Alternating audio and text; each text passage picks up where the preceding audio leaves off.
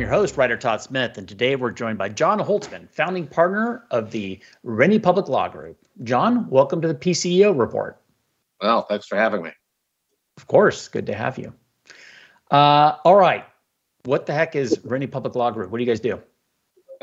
well, we are a uh, public sector law firm representing primarily uh, uh local governments, uh, counties, cities, and uh, special districts throughout California. And they make up 95% of your portfolio of work, or I, I get the sense you're very much exclusively, pretty much exclusively focused on public agencies and local governments in California.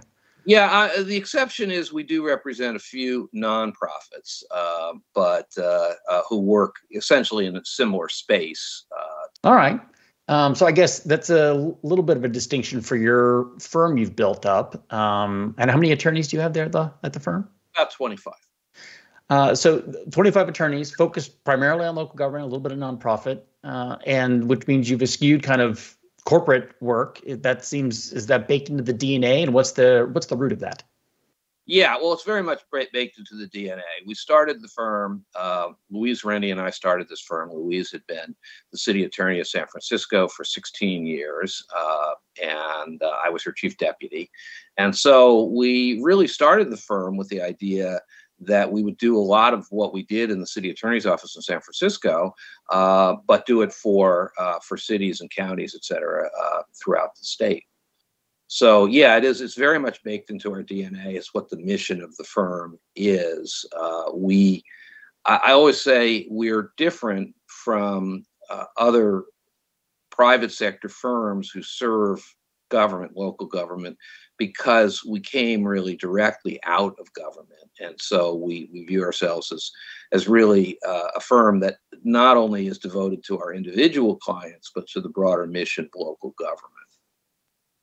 Well, and that's interesting. There's uh, a few, uh, at least you're an alum of the San Francisco Attorney's Office, correct? That's correct, yeah. Uh, and obviously, uh, Louise is as well. Yes, we have uh, actually. I think we have five or six lawyers who are alums of uh, uh, of the office. Linda Ross is, is an alum of the office as well. Art Hartinger um, uh, as well, and uh, uh, Mariam Morley. So yeah, we have Amy Ackerman. at least six, I guess, attorneys who came out of the San Francisco City Attorney's Office. Well, and kind of interesting too, because that city attorney's office serves San Francisco, which is the only county city, both uh, in the state of California, which means you got exposure to county level activities and issues and city level activities and issues, right? Yeah, you know, the irony is, uh, you know, I'm from New York, and so I didn't know much about uh, the structure of uh, government in California when I when I first started in the city attorney's office and didn't realize how unique San Francisco really is.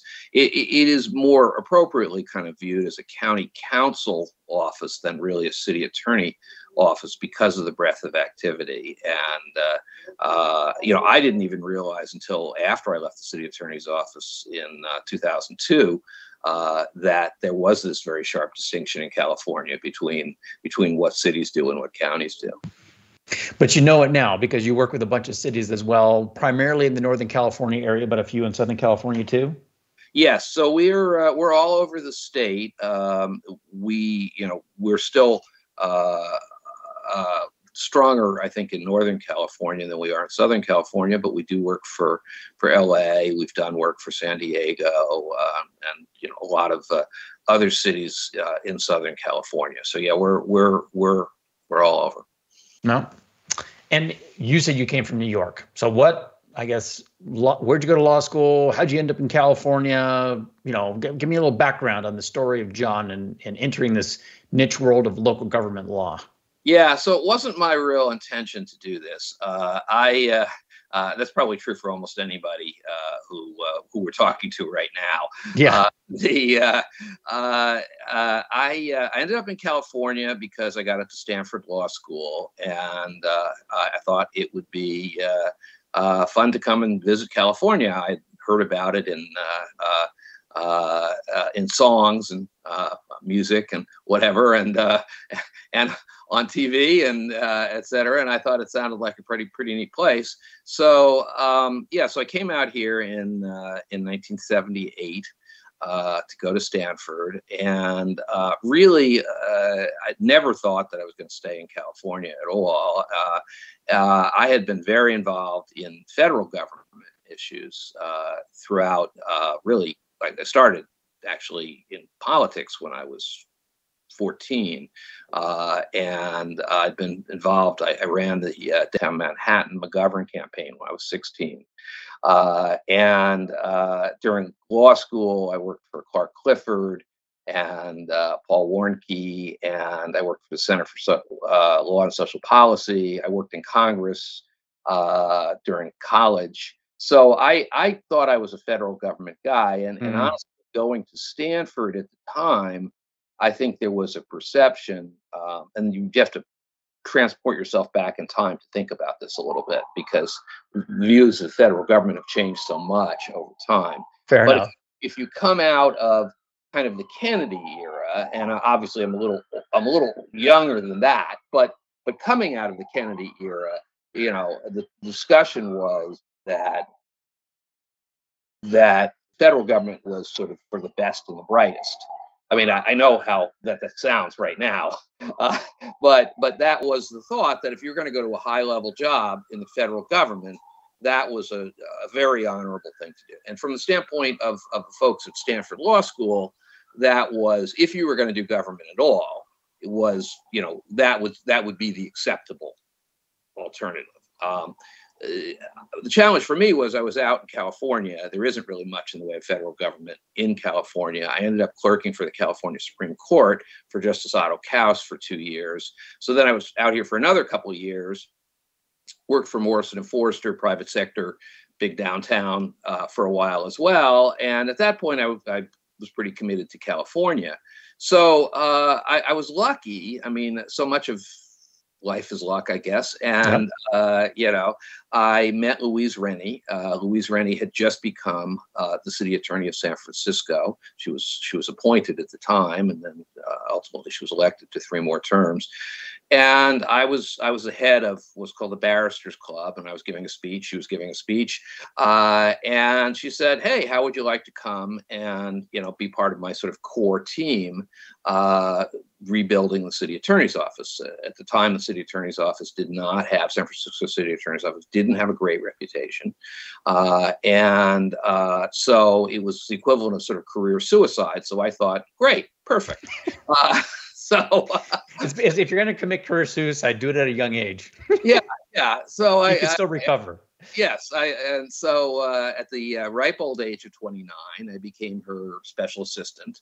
Uh, ultimately, became uh, chief deputy city attorney, uh, and so. Um, uh, it, it was just, you know, it was really luck to get in on the ground floor of a place that right now I would probably have trouble getting hired at a low level in. And uh, uh, and then we had this this incredible experience of for 15 years uh, of of building that office into you know what I would assert at least is probably the top public law office in the United States uh, for local government. And uh, you know, so that was um, it was really there was a lot of luck involved in in in, in that. Um, part of it was though that we realized there was this tremendous untapped reserve of people who didn't want to go to big firms, uh, who wanted to you know do the public good, uh, and that there was this uh, untapped idea that local government actually isn't just as kind of gritty and grimy or whatever as maybe folks thought that that that really local government posed the opportunity to get stuff done to develop policy to do things that we always thought the federal government was going to be the leader in. And of course what really happened during this era was that the federal government ceased to be much of a leader in in in policy development uh, and so what really happened in a lot of ways is is local government became you know a good bit more popular. Mm-hmm. So particularly, I suppose, in activist uh, cities, counties like uh, San Francisco, um, where there was, and you know, frankly, also lots of policy challenges to take on that were more bleeding edge than you might see in some rural areas and suburbs and whatnot. Right. Um, well, that's interesting. So this mentality of kind of build build a build a practice focused on the public interest with uh, excellent talent. I assume that's what transcended into the creation and formation of of RPLG. Yeah. So uh, really, uh, our our intention um, in when we started RPLG originally was really to just bring uh, one of the things we did in the city attorney's office was we were able to get folks who were you know top people in um, in private sector law uh, to come and, and and and work with us. Uh, so these are people, top graduates of law schools, uh, and uh, uh, you know who were really, really you know excellent lawyers. And that was something that that was somewhat new to public law at the time. I think to be able to really get the you know the the, the top talent. So really our focus was to do much the same thing with RPLG uh, to you know really get you know top talent and really do cutting edge work i think there there had always been and maybe there still is a little bit of a bias that you know cities and counties would would use um, sort of the traditional public sector law players um, for their routine work and then if they had a really big hot issue, they would go to a Morrison and Foerster or Howard Rice or uh, you know one of one of the sort of high end firms and mm-hmm. pay you know three times, four times what they were paying, uh, you know, for uh, low for, for for more typical representation. And our goal was really to sort of capture that market, to capture the cases that were um, you know uh, that were going you know or might otherwise go to private sector firms who, which didn't really even know public law. I mean, and so the irony is you're going to those firms they they have to learn everything from the right. beginning. Uh, but there was always, you know, and maybe this is true in life in general, but there was always, I think, the the view that, you know, the folks who are most accessible are probably the least good. so there was always a sort of flight to to to the, the bigger firms for the big cases.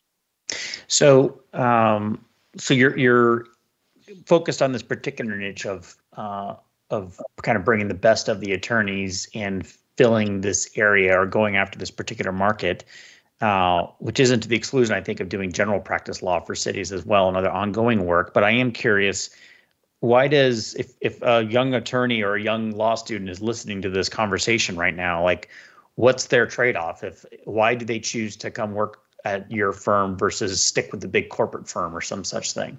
Well, a lot of people are very disenchanted with big corporate law. I mean, number one, the hours are just soul crushing. And uh, we, although we do not view ourselves as a lifestyle firm, and I, I, I, get very upset when anybody talks about that. Fact of the matter is, people don't have to work the soul crushing hours that they have to work in firms. They're paid less than they are uh, than they would be in a private sector firm that serves private sector clients because our rates are obviously less than half of, of what downtown rates are, uh, but they're paid more than they would be paid if they went into, say, a pure public interest job or most government jobs. It's not true 100%, but um, so so it's a happy, or at least I hope, a happy medium between. Uh, you know, a life of of of of you know toil, uh, you know uh, and, and, you know uh, the other thing about it is is structurally those firms are very hierarchical. Uh, they're you know uh, they're quite old fashioned uh, they're you know uh, they're not what we strive to create in an environment obviously being a boutique firm they're not driven by a mission. And I, I, I find personally i mean sure there are a lot of people in the world who are driven you know largely by money, and they're probably not the people we're going to get. uh, but there are a surprising number of, of, of, you know, law school graduates who are really out there, you know, to do good things, to make change, uh, uh, to make, to help people. And, you know, so, so we're really very well positioned in a lot of respects to do that. And, and, and, and that's, that's the group that we try to bring into the profession and into the firm. I've learned that uh, in life there are it's good to have choice, and for the law school graduates and attorneys out there, they have different opportunities to go to work for different law firms, and it sounds like RPLG is providing a different niche to go after or a place to work and fulfill a kind of mission-driven purpose while still making enough money to put some Cheerios on the table and uh, drive drive a car and you know own a house and things like that. So. Um, it's good to have options in life is i guess my my my point on that yeah, no, I think I think that's right. And, and again, it's not for everybody. Uh, uh, you know, we are we are looking for people who um, who see public law as kind of a calling. Uh, you know, and so that's not everybody. It, it isn't everybody. Um, but I also find, and I'm sure you do too, because I know how devoted you are to bringing people into the public space. Uh, you know, uh, that um, the work is just a ton more interesting than people realize and a ton more positive than people realize. I think when people look at government and they think of all the problems of government, which really, you know, government has a lot of problems. Yep.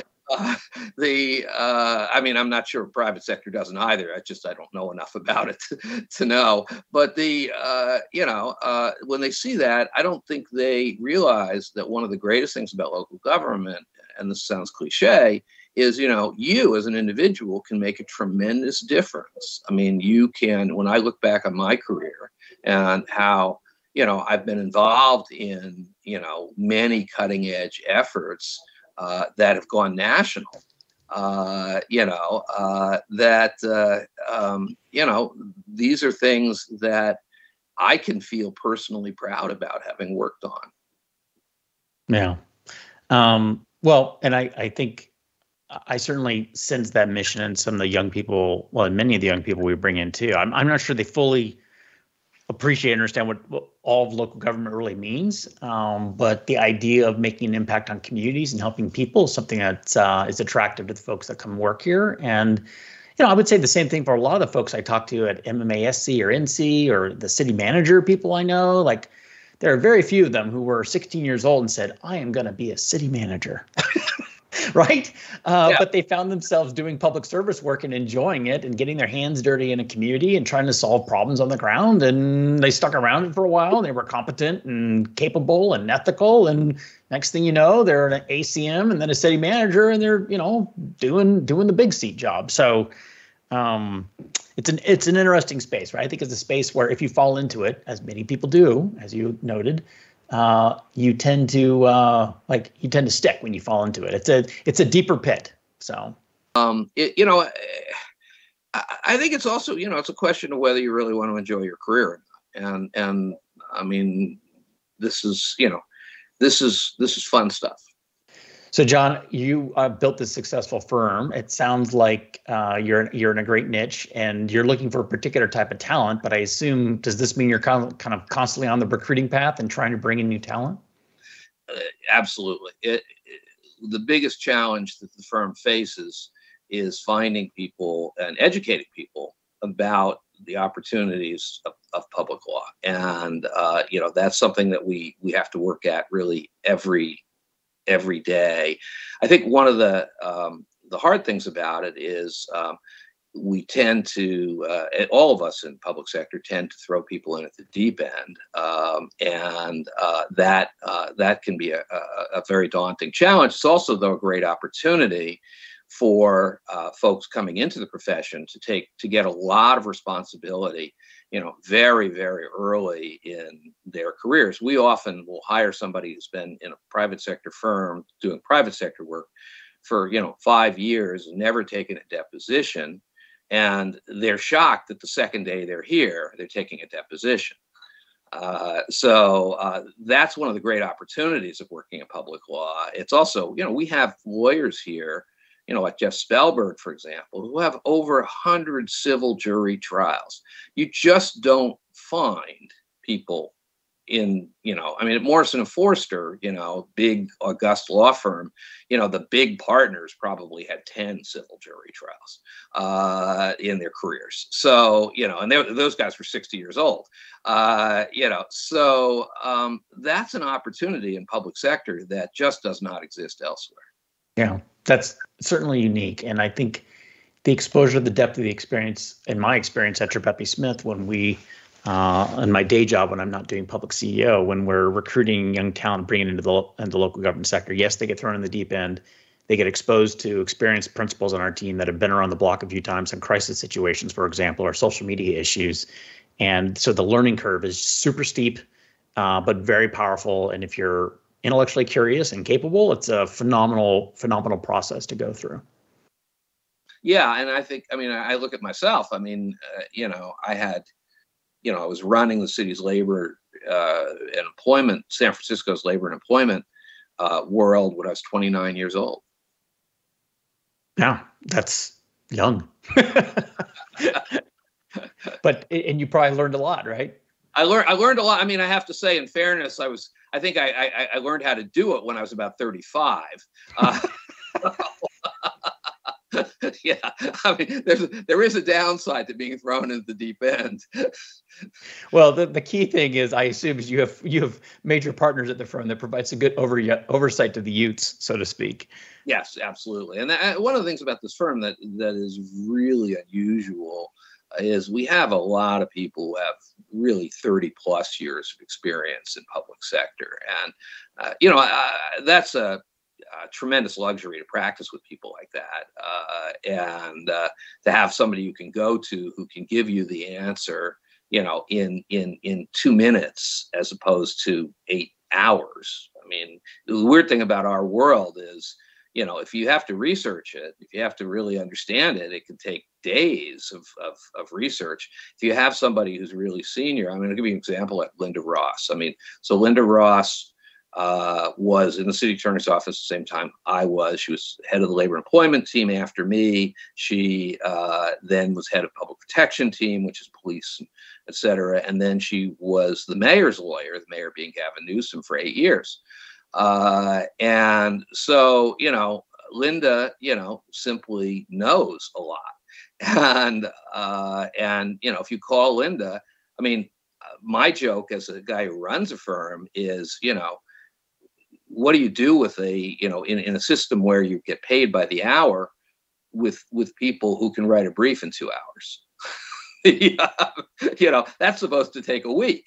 Right. Uh, so uh, but but truly it's it's it's it's you know it's incredible pleasure to work with with folks who just who just know the law you um, it's uh, going back to to this experience of bringing in younger folks into the profession. Uh, RPLG runs a fellowship program. Could you talk a little bit about the fellowship program? Yeah, this is something we're we're very very excited about. We uh, this is about our fifth year running it. So this is a program for law students, uh, typically. Although we use we bring in some public policy students as well, and uh, it's a two week program uh, in which we expose folks to uh, uh, some of the thought leaders in local public sector. Uh, and the, the, concept behind the program is to show people, particularly people who I think are viewing their career as in some way public service oriented. Uh, you know, more typically they're thinking public interest oriented, uh, to show them all the great things that government does, all the really important and intellectually difficult issues that government is is working with, and and most importantly, the quality of people who are in government, because that's what I mean. That's the unknown thing about. Uh, for a lot of people about government. I think if you don't know government, if you don't know local government, you probably naturally assume it's filled with a bunch of bureaucrats who mm-hmm who you know aren't that thoughtful. Uh, and you know the fact of the matter is, anybody who knows the city managers, for example, uh, will tell you you know these are some of the most thoughtful people you could ever run into. And so we bring in you know city managers, we bring in city attorneys, we bring in uh, folks who do you know uh, homeless issues. Uh, uh, fire issues, uh, police reform issues, all of these kinds of issues, to show them all of these issues that are that are percolating in local government and the incredible minds that we have on those issues in local government. Uh, and uh, and then the, the hope is that they will choose a career, uh, you know, in local government.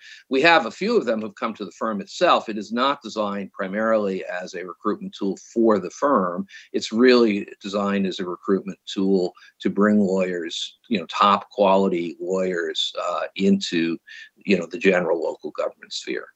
Right. So it's kind of a method for giving back to the industry at large. It is. It is. And, uh, you know, I hate to say it, but it's also a lot of fun because it gives us, uh, you know, for a couple of weeks, the opportunity to look back and not look at things in a purely legal lens, but to be looking at the, the relationship of how how does local government get something done you know important things difficult issues you know and how that relates to the law practice yeah um, so, and speaking of not really looking at through a purely legal lens, uh, RPLG um, has expanded kind of its lines of services. You have other divisions, right? So you have a public policy group, RPPG, and uh, and then a management group, right? R- RPMG. Uh, can you t- like what's yeah. up with that? Why why do you have these other divisions? This is I mean not all law firms do this. What what makes you guys special and what what's the point of having those three different divisions between legal management and uh, uh, I guess effectively lobbying? Lobbying, yeah. So and by the way, the lobbying is all on behalf of local government. We don't we don't do uh, private sector lobbying, and we also only lobby in Sacramento. We don't lobby our clients. Uh, the um, so the, the concept underlying it, um, I guess, comes from a strongly held belief that the issue that you hire lawyers for is to solve problems. And um, a lot of times, sadly, the problems we're solving, particularly in our litigation team, are problems that have already occurred, uh, and and and and you know bad things may have happened, or or at least things that got us sued. Um, the um, there are you know in many ways we really actually have four uh, divisions, and and the idea is how to advance the the ball in any given situation can be different so the, the, core of the idea is really that lawyers are not everything. Uh, the uh, big of you to say. Yeah. well, I, am just. I mean, I, I, there's a reason why, uh, and we could talk about this later. Why we hire a lot of people who are recent undergrads, who've, uh, you know, and you do too, for that matter. Uh, is they're they're very bright. They're very they're very uh, curious, and and and and heck, they can have a lot of ideas that lawyers that are as good or better than very well trained lawyers can have. So part of the idea is that that lawyers are not the only solution, but part of the idea is that a lot of the problems that present as legal issues um, may not be really legal issues. They could be let's let's take the management group, which is essentially a consulting group. Uh, you know, we do uh, training for city managers, we do evaluations, we do uh, everything from classification studies to uh, you know uh, uh, uh, just consulting on how do you make this organization run better or whatever. Um, you know uh, that you know very often uh, that's what a local government needs. They don't really need a lawyer. They may need a lawyer to get them out of the particular dilemma that they're in. Um, but um, particularly in the era of um, um uh, you know, we've had with the baby boomers retiring, there's there's been a little bit of uh, a shortage of of uh, talent, uh, you know, coming up. I mean, there's a lot of great people coming up, but there, you know, there's uh, there's still a lot of holes, you know, to fill. Mm-hmm. Uh, and um, so so the idea is that there are different ways of achieving your goal. One of your ways of achieving a goal is to get, you know, an excellent former city manager, you know, uh, you know, a Nelson Fialho, et cetera, um, to come in and and and and figure out how to solve this problem, or a, or a top HR person, or whatever. Um, uh, another way of solving your problem might be legislative, uh, as in state legislature. Uh, and you know, so much of what local governments suffer from is uh, legislation from Sacramento right now. I'd like to say that that a lot of what our lobbying group does is is create new legislation for cities, and they do. Um, but a lot of what we also do is try to stop bad legislation, right? Uh, and so, uh, or or make the legislation, you know, more user friendly, right? So that so that it's achievable, so that you can actually work work with it you know and so so that's why we felt the lobbying group was really important. And then the, the final piece which we don't really talk that much about is we do affirmative litigation on behalf of of uh, cities and counties meaning that we sue um, you know for example we sued the opioid manufacturers we sued Juul uh, you know, for public health harms, or it's not always public health, it could be consumer harms or other things, because that's another way that we can, you know, that local governments can accomplish their goals. So the broader point is you want to have all the tools. Uh, and and the other point of it is, uh, you know, I think having spent because I worked on you know a lot of things like bankruptcy and pension reform that require a lot of consultants. Uh, uh, one of the things I have learned is that um, consulting alone doesn't necessarily get you there. Um, you, you, know, what you need is not just the consulting, but but the tools to accomplish what your consultant is going to tell you you need to do. Uh, and um, so, just having a book that sits on the shelf of the study that says here's and and we all know this happens all the time, and I yep. you know uh, you know, isn't enough. It's what you want is the consultant working with the lawyers saying, okay, how do we achieve this? So a lot of what I work in is obviously labor and employment. Uh, you know, that's a labor tends to be a major uh, impediment to uh, achieving reforms, change, uh, improvements, efficiencies, uh, all of those sorts of things. So it isn't very helpful to come up with a study that says if there wasn't labor issues, we could do X. And it's like, great. You know, uh, you know, uh, our job is to then put that together and say, well, what's a workable plan? How do right. we how do we make it effective? So so that's a lot of why we have uh, the the the the other the other groups. Yeah, that makes sense. Um, so what's kind of what's what's keeping you up at night when you think about the legal issues affecting the local government world, John? What's what's what's looming out there on the horizon, or what are the big things you've been kind of noodling through? Obviously, I'm not looking to pry into existing client cases or things no. like that, but from your legal perspective, what's going on in the local government world that that you chew on? Well.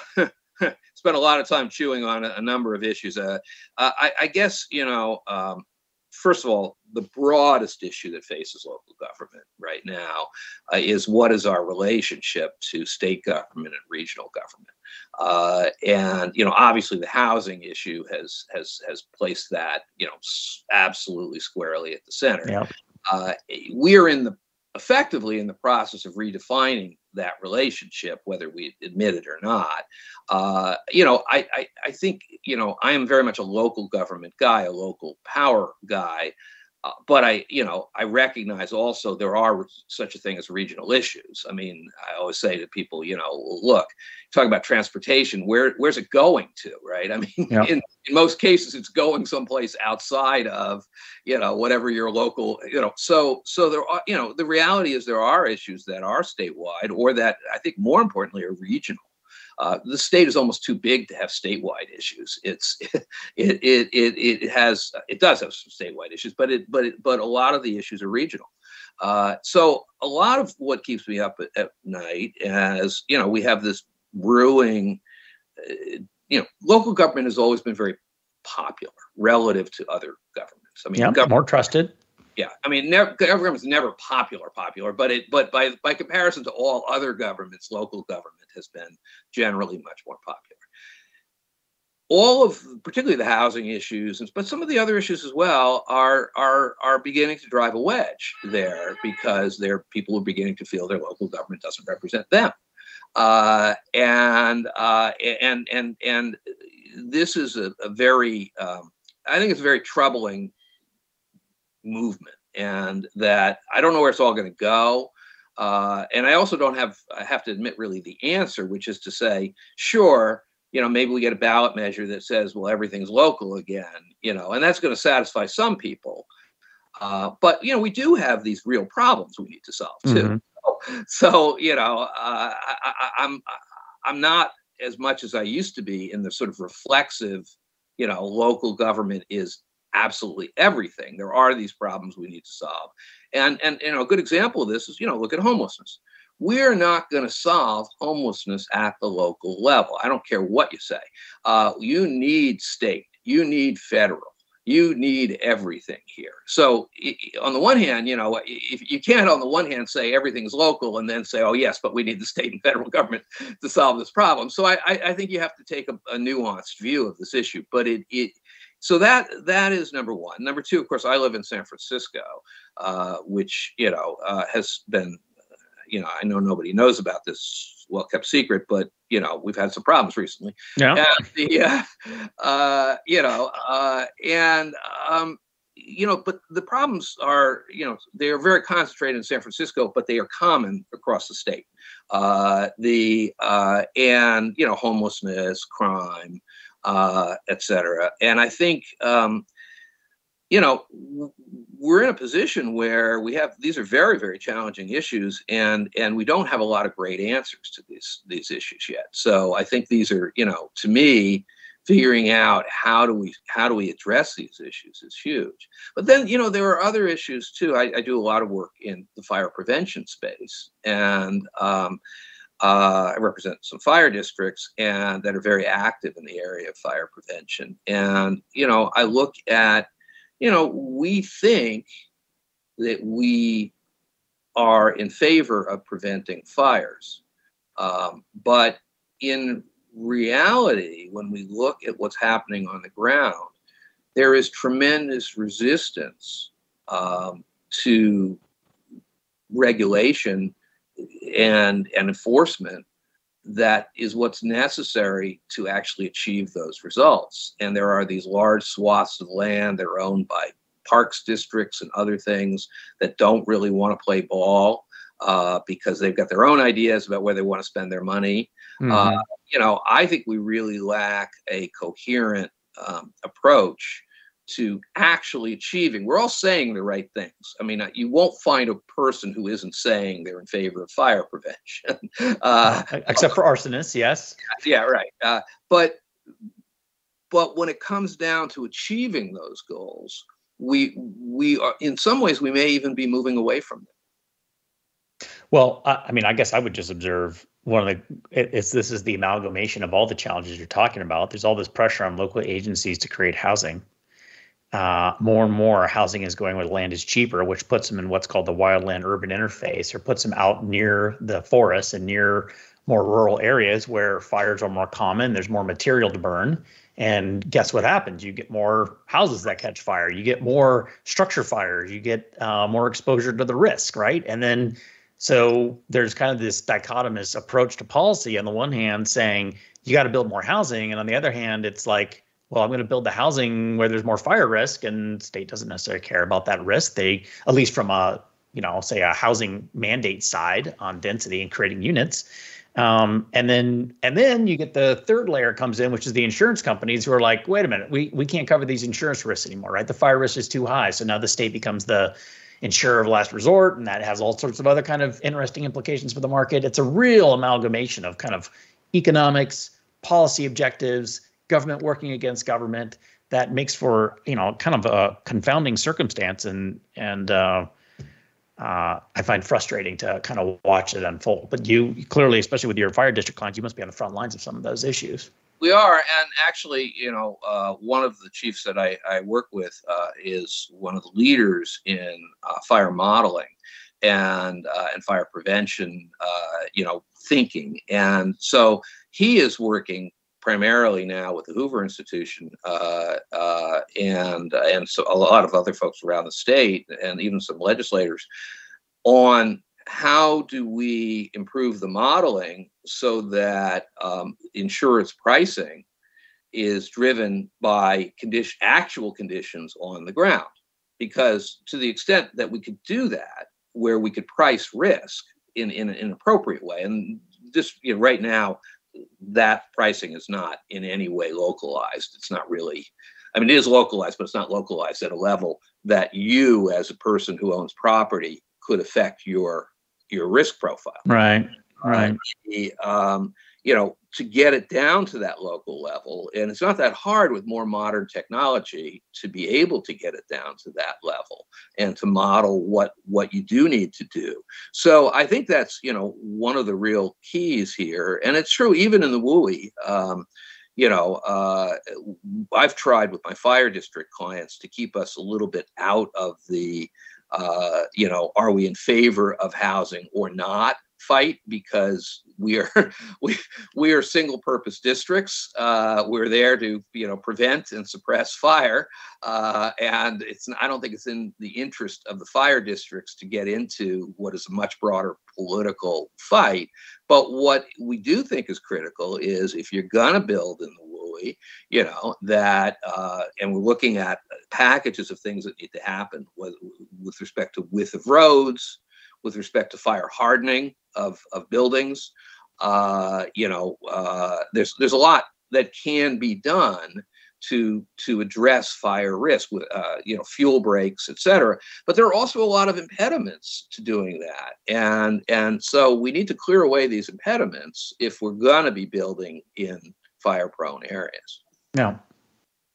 Well, I think it's a, I think it's I'm, I'm going to wrap up here because I want to conclude on that kind of amalgamation of issues. It speaks to the complexity of the circumstances and policy choices we make in California, and it speaks to some of the root evolution of RPLG and why you ended up opening other divisions and taking multiple angles to solve big problems for local government agencies, rooted in your career and experience in the city attorney's office. So uh, I think it's it's kind of a great example of that. John, how do people learn more about the firm? Well, uh, we have uh, uh, a website, uh, and uh, the website is, uh, you know, uh, has, has has a lot of information um, about the firm. Uh, you know, uh, you can also obviously contact. you know, any of our lawyers, including me, we're easily found on the website, and we love love to talk about what we do. people shouldn't feel constrained to call us only with business. Uh, again, I mean, I, I, we take it seriously when when I say, you know, we love to uh, talk to people about what problems they're facing and maybe spitball some ideas, and maybe they work, maybe they don't. Uh, you know, but that's the kind of thing we like to do. We we like, uh, you know, uh, the the tough problems, and we're you know we we are very very open to you know conversations. We're also obviously at most of the conferences, uh, and and happy to talk there as well. Uh, we're at CalPELRA, we're at uh, League uh, this year. At League, we're uh, speaking on fire. the, some of the things we've just been talking oh, about. Very good. and um, we're at um, uh, uh, pretty much uh, all of the sectors uh, uh, of league as well. Um, so. Uh, so yeah, we look forward to you know uh, talking with people. We're very interested, as I say, in collaborating uh, with folks, and people should should feel free to pick up the phone and say, "Hey, I got a problem," and not worry that we're going to be charging you. Uh, and just to be clear, that URL for the website is uh, Renne Public Law Group. That's R E N N E publiclawgroup.com uh, is the domain to go after. And I would assume, John, equally to your point earlier about uh, always looking for new talent, if people want to call you up and have a chat about joining the law firm, they should equally go to the website and reach out, correct? absolutely, yes. We would we, we would really welcome that. We need help. you need help. Local government needs help. So That's, I appreciate uh, I appreciate the mentality. I sometimes joke that uh, the mo- the tagline of the firm should be "Local government needs a friend." I, I, think my city manager friends would certainly agree with that statement. uh, and that's today's report. My thanks to John for joining us from the whole Public CEO team and myself, Ryder Todd Smith. Thank you for your time. We hope you learned something new and inspiring that will help you in your public service. Remember, Public CEO has a daily newsletter that is free to those who sign up at publicceo.com. If you have feedback, questions, or guest suggestions for Public CEO Report, please email editor at publicceo.com.